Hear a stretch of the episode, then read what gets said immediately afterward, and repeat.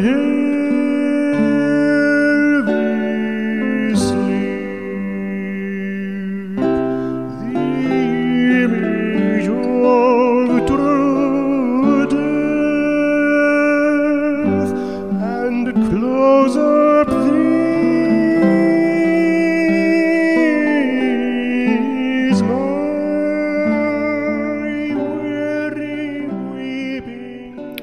Welcome to the Philip K. Dick Book Club. In each episode of this podcast, I look at one of the works of Philip K. Dick in roughly chronological order.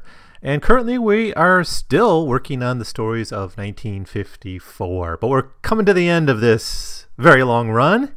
Um, won't mean we'll be getting to a novel in the short term. There's still the 1955 stories, and there's a good fair number of, of those.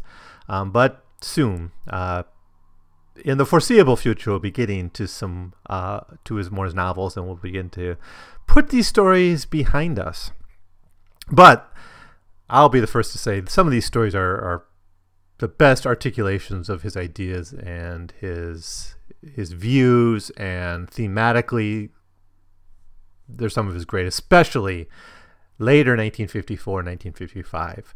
Uh, if you just read those, you would know you know 80% of what Dick had to say about most things. But anyways, um moving on. Uh today we're looking at Souvenir. Souvenir is it's a relatively short story. Um, unlike the last one, A World of Talent, which deals with a lot of issues, but it was long and he had the space to do it. Souvenir is a much more focused tale. It has sort of the twist ending that he uses a lot, but it's really thematically rich, especially on the issues of the frontier, on the issues of culture and empire, and on the question of of machine culture and work and labor and our relationship with machines. It's something that he's toyed with, but this is a very clear expression of what he thinks the proper human relationship with machine sh- machines and automation and technology should be. So in this sense, we can pair it with maybe Variable Man. Uh, you know, looking about a year later, what did he have to say about about um, machines and work? So Souvenir was published in Fantastic Universe in October of 1954. You can currently find it in the second volume of the Collected Stories of Philip K. Dick, the Week and Remembered for You wholesale volume, as many of the 1954 stories can be found there. All right, so let's just uh, jump into this into this story a little bit. There's a lot to say about it. So a robot pilot is informing our protagonist Rogers that they have finally reached Williamson's world. Now, what is Williamson's world? Well, it's a planet settled by humans, um, but it's a very interesting example of this. Uh, Williamson's world was settled by a man named Frank Williamson, and so we only have the name for it as Williamson's world. It's the first attempt to establish a Terran colony outside the solar system, so it's venturing beyond that. A lot of Dick's frontier stories deal with kind of within the solar system. This is one that is venturing on. I think World of Talent also imagined humanity outside of the solar system, although I think it's just called the colony in that story. There's no future evidence of this colony that it was ever found. It was presumed lost, and it had remained so for 300 years. Now, of course, like the colony of Roanoke, you know, people kept coming. It didn't end exploration and settlement. So people kept going, but they just assumed this was a lost colony. It was a mystery. And, and the connections to Roanoke, the colony in late 16th, yeah, late 16th century Virginia that just up and disappeared. No, it was North Carolina, but it was in Virginia, the territory of Virginia at the time. But um, it was technically in the not present state of North Carolina and they just disappeared, right? And there's theories that they joined the Indians or whatever, but you know they they basically up and disappeared, and it was a long history's mystery, um, or it was a history's mystery for a long time. So Rogers lands on this planet, which he learns is Williamson's world. He meets immediately meets a man after landing who assumes he's from the Galactic Relay Center. He identifies himself as Gene Williamson, so Dick doesn't waste any time here. He just gets right to the point. This is the great, great, great, great grandson of Frank Williamson. So, whatever, 300 years, you can add up the greats. And the two talk about their admiration for Williamson. One as kind of a mythical figure of exploration, the other as the founder of a, of a colony. So, driving, he drives a car to the settlement. And it's a car, it's, a, it's an internal combustion engine car. they're driving. It's, it's way in the future, but that's what they're driving. Gene Williamson expresses concern for the relay's intentions. Why are you coming? Why now? Why did it take so long? All these things.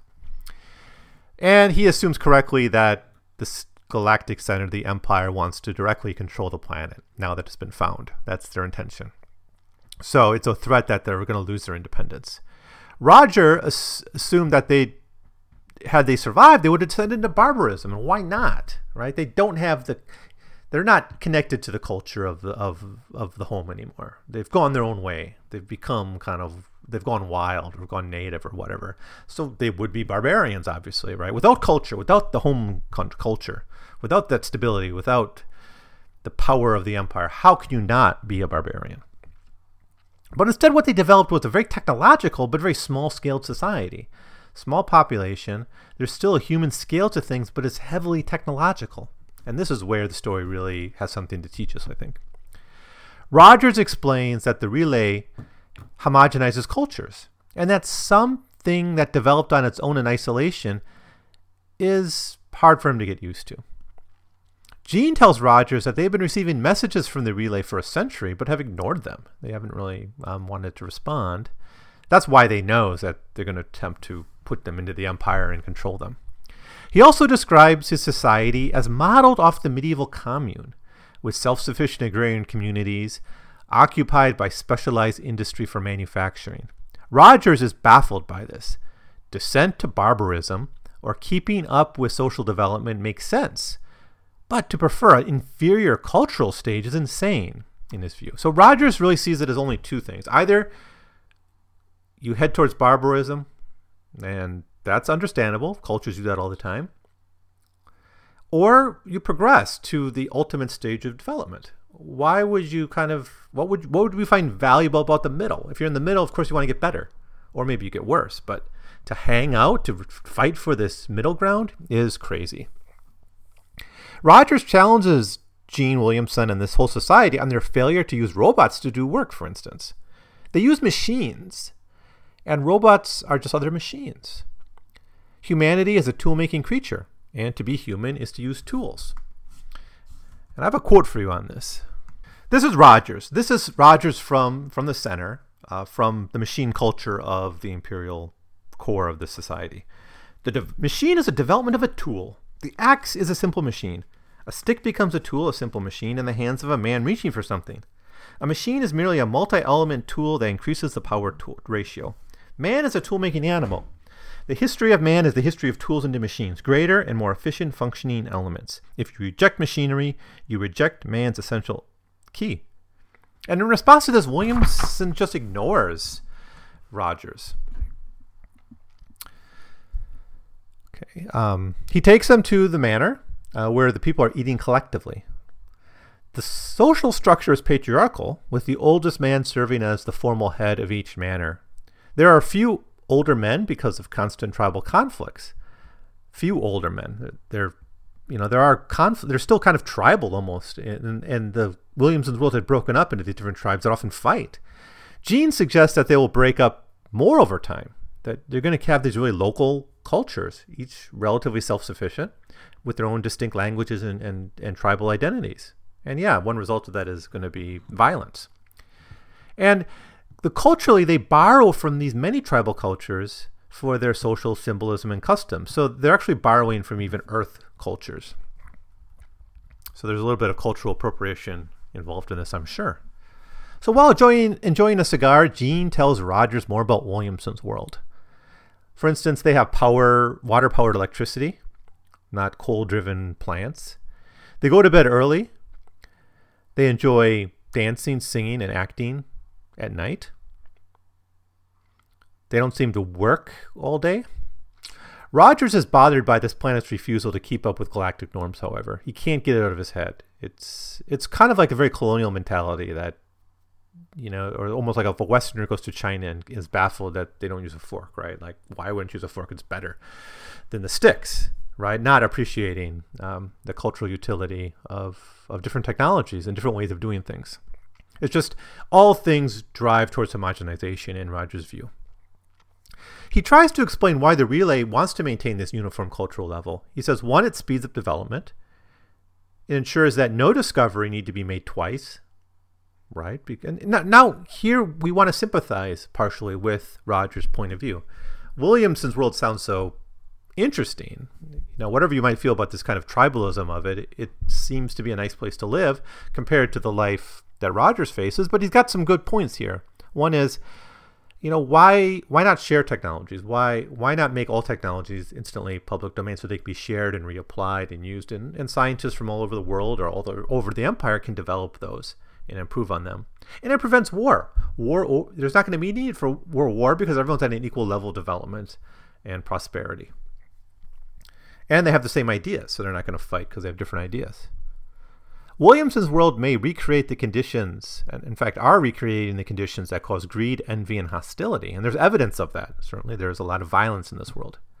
After this pitch, Rogers presents Gene with the Articles of Incorporation and, and basically say, you have to join. You're humans, you have to join the Empire. Gene informs them that they already decided to vote no. Now, meanwhile, a battleship is in orbit around Williamson's planet. The commander sends Corporal Peter Mason to the surface, and he locates the village. So we've kind of had the good cop, and now comes the bad cop. Rogers tells Gene that he has six hours to approve the articles before this battleship in orbit will destroy the settlement and the planet. Cultural variation cannot be accepted, he's told. Gene tells him that the efforts to maintain cultural unity is impossible. So Rogers switches from good cop to bad cop at this point. Um, now, Peter Mason, Mason's like the, the commando who's identifying where the village is for the strike. Roger returns to the battleship and discusses the situation with the commander. After six hours, the planet sent up antiquated rocket ships in a very futile effort to oppose the battleship. This attack fails utterly, and a few moments later, Relay, the Central Terran Empire, sends off the mines placed on the planet. Rogers is certain that nothing of Williamson's world will remain, and therefore cultural integrity is sustained. Now, back at his home, Pete Mason, this little commando who was down on the planet setting these mines and things, meets up with his wife and son. He brought with his son a souvenir of Williamson's world, which is simply a handmade wooden drinking cup, something that would be utterly foreign to um, the people on wherever Matson is. I assume it's Earth. Let's call it Earth. Homemade wood no way that's that's that's unbelievable um, and so the suggestion here is that this is going to I mean, that's where the story ends, but we can easily read that what Dick's trying to say is that this is a, going to itself be the springboard for new ways of thought, right? So the argument that technology and even like consumer goods shape how we think and how we live is really at the heart of what this story is trying to tell us. Okay, so Souvenir is a particularly rich story despite its short length. It's really fun to analyze, I think. It's really his best story on the issue of cultural homogeneity. Uh, he, it's often implied, and, and sometimes it's not really dealt with and, and theorized. World culture, you know, a lot of science fiction does this, right? Like all the planets are the same, right? Uh, or all the pl- people on a planet are the same. And this is a real problem, I think, in a lot of intergalactic sci-fi. Uh, I mentioned Babylon 5 last episode. They do the same thing, although they try to explain it away. And that's like Earth has dozens of different cultures, but most aliens have one culture, right? Like there's the Klingon culture in Star Trek. Um, well, that's actually explained away in, in Babylon 5. Sorry to cross uh, TV series here, but the way it's explained is well, Earth's identity is diversity, and other cultures lack that. So it's almost by nature that, or the nature of the culture, that humanity is going to be more diverse. I think the way it's put is like humans make communities or something. So it's dealt with, but it's still, of course, it's partially ease of story make storytelling, right? To to create these cultures of homogenous, homogenous. But it's a it's an issue that I think is is should be examined, and Dick does it here by saying that it's actually a challenge, and it's a long process, and there's arguments for and against doing this. To and cultural homogeneity is a process of empire building and repression. In fact, this is one of the first questions he explores at all in all of science fiction writing, all the way back to stability. That was about a homogenized global culture that attempted to create stability by preventing any innovation at all. In Souvenir, the Galactic Relay achieves cultural unity by forcing everyone to keep up with the new technologies and cultural trends. Now, this is a little different than stability, where everyone is forced to kind of stay put. Here, everyone's forced to keep up. If you don't keep up, then you're a problem, right? You're a throwback to barbarism. So you get this kind of rat race. You got to you got to incorporate the new technologies, and certainly there's a, maybe a bit of a critique of consumer society in how it forces everyone to keep up with the new things. Right? You can't hold out and not have a cell phone for too long. The galactic relay actually functions more like 20th century capitalism than it does like 20th century empires, in that because because it forces the opening of markets, right? Producing this homogenized global culture. In fact, many empires of the 20th century, like the Soviet Empire and the Chinese Empire, sort of embraced diversity as part of their way of keeping control in the frontier areas. Even the US eventually went this way. It's global capitalism that's the homogenizing force. And we're close to this on a global scale in our own world. Societies that resist free trade agreements or pursue political alternatives are transformed into pariahs, North Korea, Iran, Libya, or opposed with massive military power, Iraq, North, Libya, maybe North Korea soon. The galactic relay is actually quite easy to understand because it's so common to us. Now, Williamson's world is a bit harder to analyze and more interesting.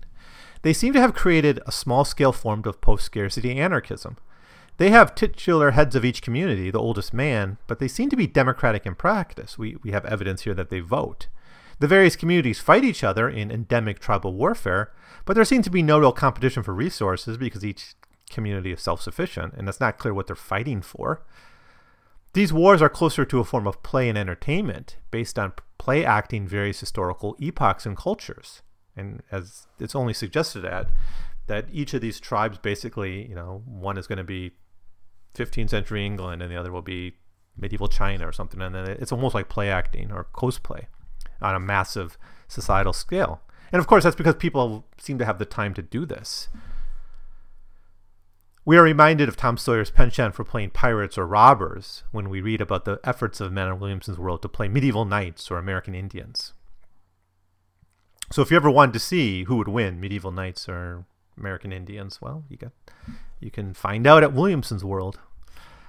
Now, despite these wars, the settlements have a ruling tribunal to work out the big questions facing society. They apply technologies to make their life easier, but do not allow technologies to separate humanity entirely from production. And here's an important point they decide which technologies are going to be kept on and invested in and developed and pursued. The relay, the empire, accepts all technologies and forces everyone to keep up with them without really analyzing their costs. They're just calling them progress or the next best thing. The society invests almost no resources in developing weapons outside of the ones pursued in these kind of low key tribal wars. In their defense of the planet from the battleship, they simply use the weapons that were lying around. And it's actually a fairly good model of a possible small scale technologically informed anarchism, though. It's not perfect, it can't defend itself, there's a high death rate for adult men, and they are entirely unable to protect themselves. Now, but no one's going to read the story and sympathize with the relay, which obliterates the entire planet because they don't conform to the majority. And in fact, they end up genocidal in an effort to sustain cultural homogeneity, which maybe there's a few good points to there, but in the end, it's a very banal and vapid and, and basically a kind of gross uh, culture. So I'm, I'm glad that Dick doesn't shy away from the logical conclusion of the rediscovery of Williamson's world. Um, now, what happened in Avatar, for instance, is the good guys get convinced by, I forget what they're called, the blue people, and adopt to their ways of life.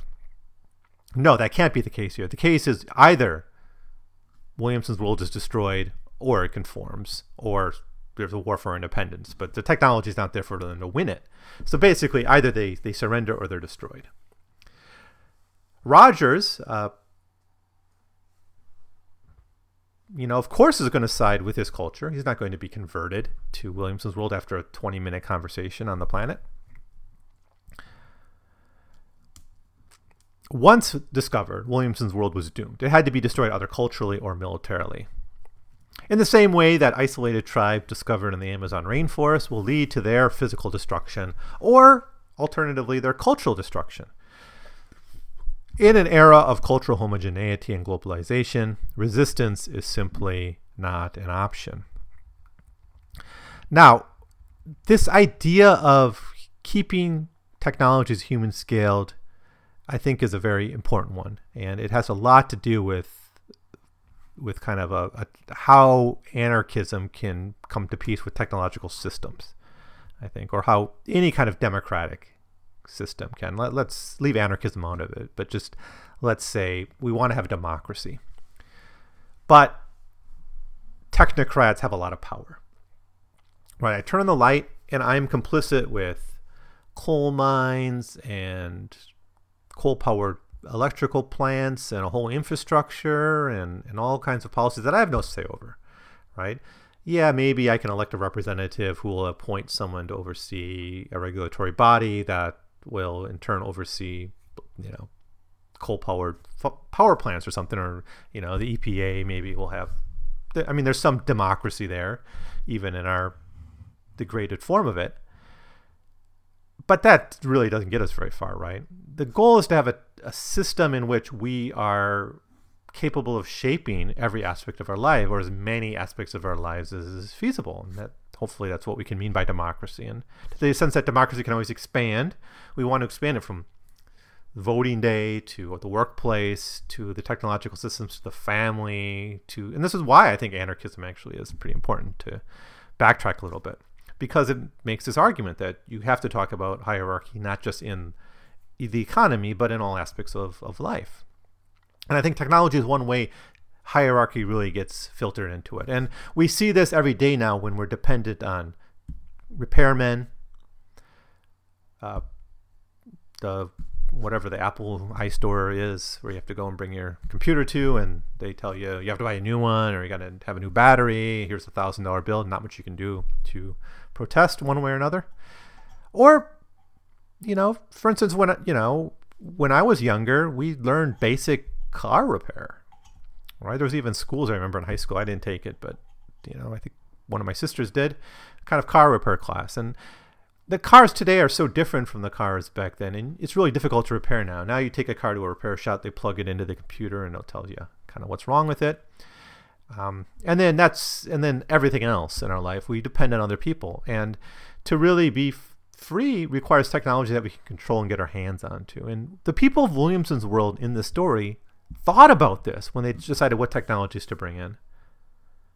Right? They didn't want to completely separate humanity from production. They wanted humans to get their hands dirty. But they didn't want the system to enslave people to work. So there's a lot of leisure time. In fact, you could argue almost too much leisure time because they invest a lot of their time in violence and and um, I guess that's not good.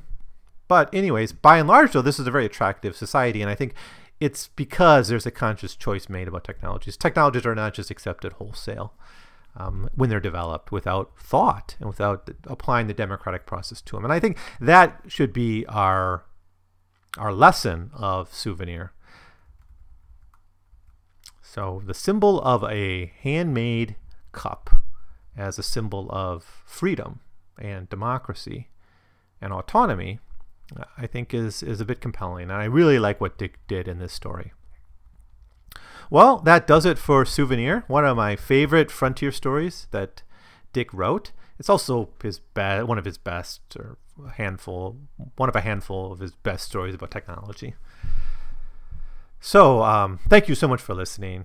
If you have any comments on this story, if you've read it, if you have opinions about it, please let me know if you have ideas on this whole issue of how should we try to make technology human scaled, would that mean giving up a lot of development and progress that we rely on and we can't escape from? Is there advantages to cultural homogeneity? Does does diversity have some weaknesses? Think of the Cold War period, for instance, where a handful of nations had nuclear weapons and most didn't. And that's we're, we're still living with the consequences of those choices, not to move towards nuclear abolition, but rather to a minority of nations controlling all of them.